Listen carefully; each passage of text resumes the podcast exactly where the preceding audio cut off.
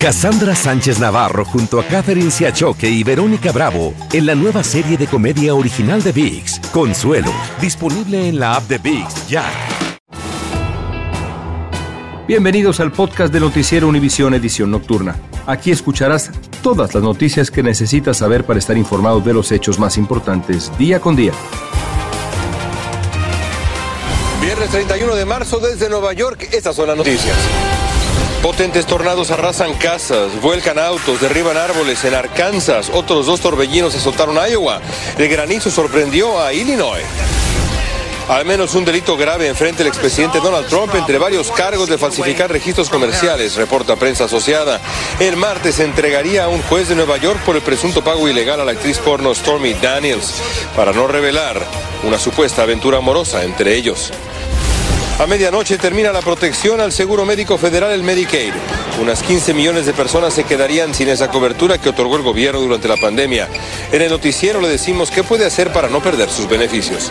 Comienza la edición nocturna. Este es Noticiero Univisión Edición Nocturna con Maite Interiano. Y desde Nueva York, León Krause. Amigos, muy buenas noches. Estamos en vivo desde Nueva York dándole seguimiento a la investigación que enfrenta el presidente Donald Trump. Pero primero hablemos del tiempo severo que agobia a unas ochenta y cinco millones de personas en el país. Al menos cuarenta y tres tornados han golpeado seis estados en el medio oeste y partes del sur. Iowa, Arkansas e Illinois sufrieron daños particularmente graves. Danay Rivero tiene imágenes y detalles de este masivo sistema de tormentas. La madre naturaleza pegó con toda su fuerza en Arkansas. Al menos dos tornados tocaron tierra en el estado, dejando total destrucción y decenas de heridos que terminaron en hospitales. Oh my God. Los residentes de Little Rock, la capital de este estado, no podían creer lo que presenciaban, los negocios con daños irreparables y los árboles arrancados de raíz por los fuertes vientos. Familias enteras quedaron varadas en las carreteras luego de que sus autos se volcaran, imposibilitándolos continuar. En el estacionamiento de este negocio, más de un vehículo quedó inoperable. Las autoridades tampoco quedaron exentas del peligro. Esta estación de bomberos sufrió los efectos de la fuerte tormenta. Los videos en las redes sociales pronto comenzaron a difundirse mostrando los estragos del mal tiempo. Van a continuar ocurriendo tornados por lo menos noche y madrugada en todos los estados del centro, en especial desde Mississippi hasta el Valle de Ohio. De hecho, los efectos de los tornados también se sintieron en Mississippi, Tennessee, Iowa e Illinois, donde fueron impactados por grandes granizos que generaron daños en las carreteras y autos que transitaban en áreas rurales. Las autoridades les piden a las más de trescientas mil personas que están bajo alerta de tornado en diferentes estados que se resguarden en lugares seguros y fuera de las áreas ya afectadas. Es todo de mi parte. Volvemos ahora a Nueva York, que está otra vez en el centro de un momento histórico. Estados Unidos en general está en terreno desconocido, y es que el encauzamiento del expresidente Trump tiene por ahora más preguntas que respuestas. Por lo pronto, el servicio secreto ya analiza la seguridad del edificio de las Cortes, que está aquí a mis espaldas ahora mismo, para la comparecencia de Trump que se debe dar la próxima semana. Esto es lo último del caso histórico contra el expresidente. Los ojos del mundo están puestos una vez más en las Cortes de Nueva York, que viven un momento histórico. Nunca un expresidente de Estados Unidos había sido acusado formalmente por la justicia. Se espera que en los primeros días de la próxima semana, Donald Trump comparezca para conocer los cargos en relación con un supuesto pago de ciento treinta mil dólares hecho en plena campaña electoral del dos mil dieciséis para silenciar a la actriz porno Stormy Daniels. El abogado penalista Joseph Canepa adelanta algunos de los posibles cargos. Sería falsificar uh, registros comerciales, ¿no? En ese sentido, eh, cuando escribe uno un, un cheque para hacer un pago a alguien y ellos le ponen honorarios legales, cuando efectivamente estaba tratando de pagar para silenciar a Stormy Daniels. Versiones indican que ya está en marcha un acuerdo entre el fiscal de Manhattan, Alvin Bragg, y los abogados de Trump para su entrega voluntaria. Joe Tacopina, miembro del equipo legal del expresidente, ya adelantó que Trump no va a buscar ningún trato que implique aceptar culpabilidad. Cerrarán cuadras alrededor de la corte. Entraremos allí, veremos a un juez, se declarará no culpable y comenzaremos a presentar mociones. La comparecencia de Trump implicará un reto para la seguridad de Nueva York. Hoy, treinta y seis mil oficiales están atentos a cualquier disturbio. Se espera una acción bien coordinada entre el servicio secreto y la policía para evitar protestas afuera del juzgado. Aunque hay incertidumbre, es probable que Trump sea liberado tras comparecer. Lo van a arrestar como cualquier persona. Ahora, quizás no lo no pongan en una celda con los otros uh, convictos, porque quizás pueden temer que le hagan daño. Puede ser que, pero algo que sí tienen que hacer es, le van a tomar las fotos para el mugshot, right? Le van a tomar las huellas digitales también. Y eso es parte del proceso. Después lo van a retener un tiempo, sea en una celda o un cuarto privado, por temer por la vida de él, vamos a ponerlo de esa manera, ¿right? Y de esa manera también, después de eso, tiene que esperar al arraignment. La suerte del expresidente estará en manos del juez Juan Merchán, de origen colombiano, quien ya presidió casos relacionados con la organización Trump. Esos antecedentes jurídicos ya le ganaron al juez la descalificación de Trump. Trump dijo en redes sociales que Merchán lo odia y una vez más se dijo víctima de una cacería de brujas motivada políticamente. Pero la campaña de Trump ha aprovechado. Afirma que ha recaudado más de cuatro millones de dólares desde el anuncio del encausamiento. El próximo plazo de este proceso legal es la comparecencia del expresidente Trump en la Corte de Manhattan, donde se le leerán los cargos que enfrenta justamente aquí detrás. Esto sería el próximo martes, por lo que la ciudad de Nueva York está implementando estrictas medidas de seguridad, sobre todo en la Corte y sus alrededores, y también allá en la Torre Trump, que está en, la, en el área conocida como Midtown. Se teme que pueda haber manifestaciones de los seguidores de Trump. De estas medidas de seguridad nos habla ahora Fabiola Galindo. Con protestas escasamente concurridas, pero con una alerta elevada por posibles disturbios. Así transcurren los días afuera de la Fiscalía de Manhattan a la espera de la llegada del primer exmandatario estadounidense en ser imputado con cargos criminales. En cada paso de este proceso, el servicio secreto va a estar con el presidente de los Estados Unidos. Vamos a poner la cosa en claro. Él va a ser arrestado formalmente. Le van a tomar las huellas digitales. Hoy la policía de la Corte Estatal habría realizado un ejercicio a modo de práctica, dice el experto en seguridad, ante la llegada de Trump. Trump este martes. Van a practicar, a entrar al, al expresidente Trump uh, en ciertos lugares no comunes en la corte para que su presencia no esté eh, obvia a, a las otras partes de la corte, eh, para su protección y también para si hay alguna gente que está protestando, demostrando. Cállate con tu cállate. Pero afuera de esos pasillos, en la calle, la gente tiene opiniones encontradas. Si esto no la molestaba a su mujer, a su esposa, que es la que duerme, vive y se levanta y se acuesta con él, ¿por qué le tiene que molestar al público entonces? Columnista que se pudre en la cárcel por bandido, que para que pague todo lo que debe. El experto en seguridad señala que la zona alrededor de la corte estará restringida el martes, cuando se espera que Trump se entregue a la fiscalía para que le lean los cargos de los que se le acusó formalmente ayer en torno al caso del pago ilegal a la actriz porno Stormy Daniels. Pues la policía de Nueva York ya, ya, ya ha estado en alerta y ahora está en alerta más alta. Tienen treinta y cinco mil oficiales de la policía y todos tienen que estar en uniforme y todos tienen que estar listos por si acaso los necesitan esos recursos. Fabiola, qué gusto tenerte con nosotros. Y es que algo que se sabe poco quizás es que el cuartel general de la policía de Nueva York está aquí, muy cerca. Efectivamente, León, esta es una zona realmente estratégica donde está ubicada esta corte. A dos bloques de aquí está la oficina central en donde el N Y P D, el departamento de policía, tiene todos sus equipos, ya sean eh, vans, sean camionetas grandes, eh, es decir...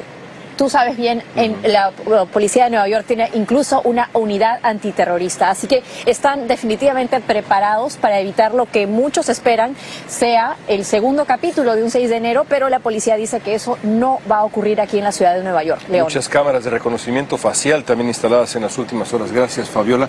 Vamos de vuelta contigo, Maite. Estás escuchando la edición nocturna de Noticiero Univisión.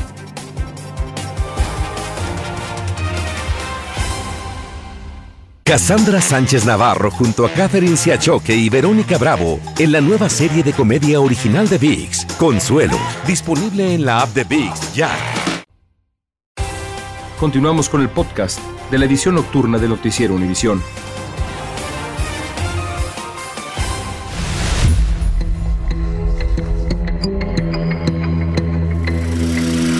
El presidente Andrés Manuel López Obrador pasó un mal rato en su visita a Ciudad Juárez cuando un grupo de inmigrantes le lanzaron gritos y bloquearon su paso a su camioneta.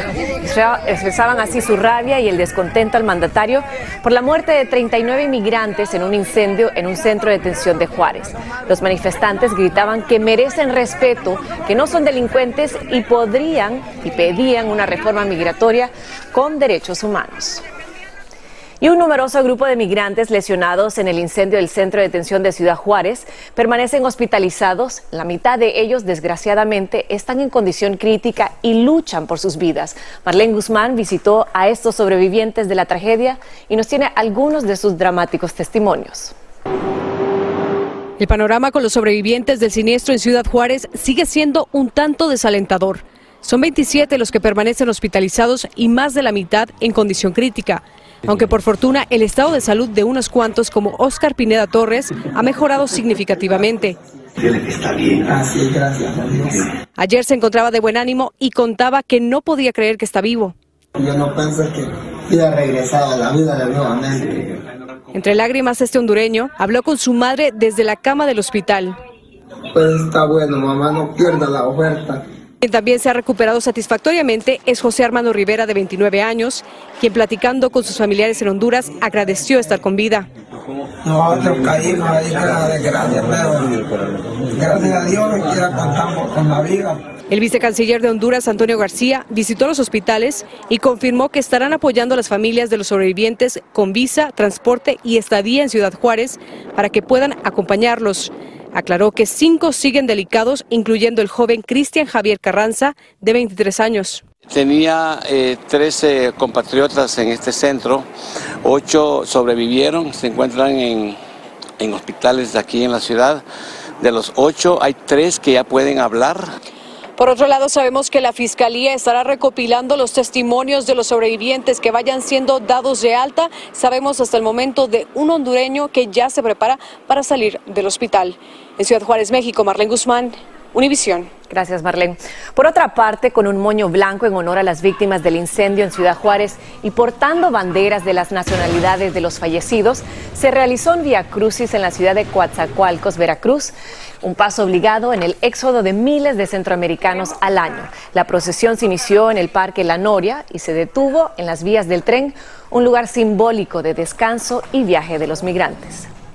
Y precisamente a Ciudad Juárez se dirigían unos novecientos inmigrantes solos y con familias que viajaban hacinados en vagones de tren por Aguascalientes. Varios de ellos estaban deshidratados, por lo que las autoridades tuvieron que socorrerlos y darles asistencia médica. También hubo que ofrecerles carga a sus celulares para que así pudieran mantener contacto con sus familiares. Luego pudieron seguir con su ruta. Y la Florida le dio luz verde a un proyecto de ley que apoya el portar armas ocultas en público sin necesidad de tener una licencia. Esto va en dirección opuesta al clamor de gran parte del país de tener leyes más enérgicas sobre el control de armas. Lourdes del Río nos tiene más. El proyecto de ley, aprobado en forma abrumadora por la legislatura de la Florida controlada por los republicanos, permitirá que las personas porten armas cargadas ocultas o concealed weapons sin la necesidad de permisos. La medida eliminaría los requisitos existentes, incluida una capa adicional de verificación de antecedentes, licencias y entrenamiento con armas de fuego. José Pérez de Corcho es miembro vitalicio de la Asociación Nacional del Rifle o N R A. Él está de acuerdo con los cambios. El malhechor siempre va a portar su arma sin permiso.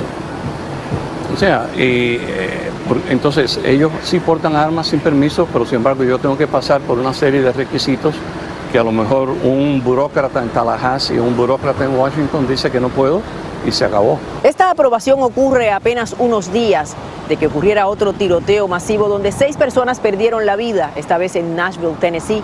Y mientras todavía aquí en la Florida quedan muchas heridas abiertas por incidentes como el que ocurrió en esta escuela en Parkland, donde nuevamente las armas de fuego fueron las protagonistas. Eh, porque esto es una herramienta. Manuel Oliver perdió un hijo en el tiroteo de Parkland y desde entonces es activista y lucha por el control de armas. Dice que esta medida es una pésima idea. Es como que motiva más al arma, porque además se genera un mensaje como de necesidad de estar armado, como de urgencia de estar armado. El proyecto de ley ahora va al gobernador Ron DeSantis, posible precandidato presidencial republicano, quien ha indicado repetidamente que lo firmará. En Miami, Florida, Lourdes del Río, Univisión. Y las autoridades ya identificaron a las nueve personas que murieron tras chocar dos helicópteros militares Black Hawk en el sureste de Kentucky este miércoles por la noche. Lamentablemente no hay supervivientes. La tragedia ocurrió en una misión rutinaria de entrenamiento en el condado de Trigg. Los helicópteros pertenecían a la División ciento uno. Y a partir de mañana, primero de abril, millones de personas de bajos ingresos en el país perderán los beneficios que le ofrece el programa de salud Medicaid. Desde San Francisco, Luis Megid nos explica qué pasos hay que seguir para continuar con esta cobertura médica que es clave para tantas personas. En California le llaman Medical, en el resto del país es Medicaid. Es un programa del gobierno que ofrece servicios de salud a personas de bajos ingresos. Mis... Mis ingresos son bajos. O sea, Azucena Freeman es una entre noventa y cinco millones de estadounidenses que se benefician con el programa. ¿Cuán importante es tener este servicio de salud para ti? Bueno, para mí, en lo personal, ha sido, o sea, tú sabes que aquí el costo del medicamento es alto. Ahora, si no toma acción, el programa que la mantiene sana podría terminársele. Unas quince millones de personas en el país están también a riesgo de perderlo por un cambio en la ley. Usualmente los beneficiados tienen que reinscribirse anualmente y si ya no califican porque, por ejemplo, están ganando más dinero, pierden sus servicios de salud.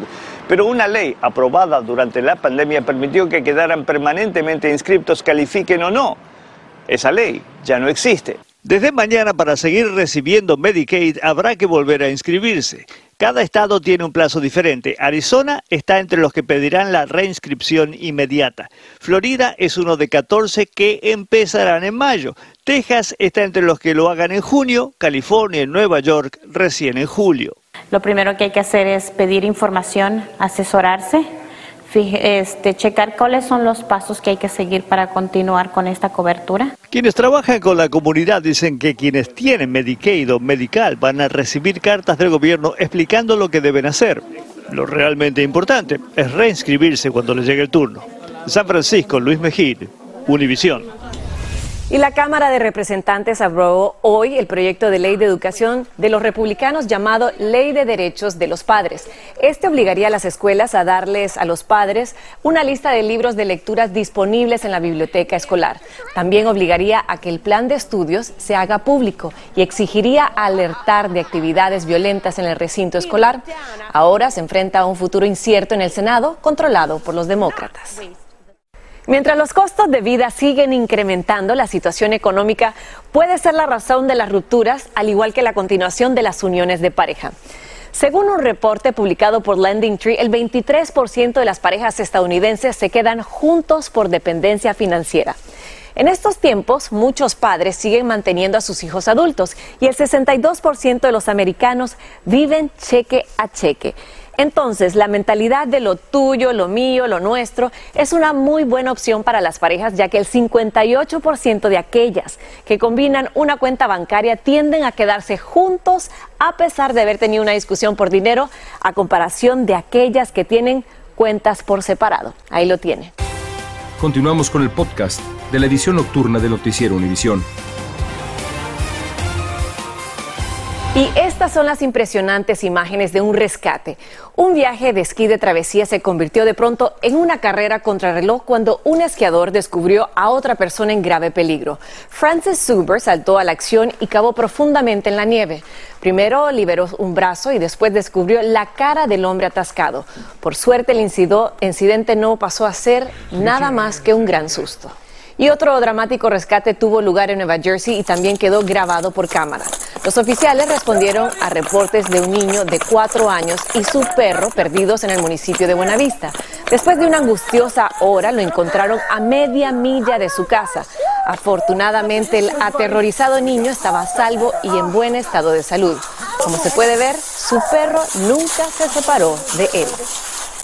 Amigos, volvemos a Nueva York. Incluso a esta hora, ya cerca de la medianoche acá en Nueva York, siguen puestas las barricadas, sigue habiendo presencia de la policía acá afuera de la corte, donde comparecerá el expresidente Donald Trump en este momento histórico para Estados Unidos, muy probablemente el día martes. Les comparto un detalle antes de despedirnos. El piso decimoquinto, donde se encuentra la corte del juez que presidirá este, ca este caso, está en este momento blindado completamente ya Todo el piso está blindado en preparativo, en preparación uh, a lo que vendrá en los próximos días. Este fin de semana la policía estará desplegada también en Nueva York y por supuesto la próxima semana, que será definitiva para este caso en particular y yo me atrevo a decir para la historia moderna de Estados Unidos y por supuesto para la singular vida política del expresidente Trump, que aspira, como sabemos, a la candidatura republicana rumbo a la elección presidencial del dos mil veinticuatro. Mikey, me despido. Vuelvo contigo. Buenas noches, Leo. Que descanse. Gracias por escucharnos. Si te gustó este episodio, síguenos en Euforia, compártelo con otros, publícalo en redes sociales y déjanos una reseña. Cassandra Sánchez Navarro junto a Katherine Siachoque y Verónica Bravo en la nueva serie de comedia original de Vix, Consuelo, disponible en la app de Vix ya.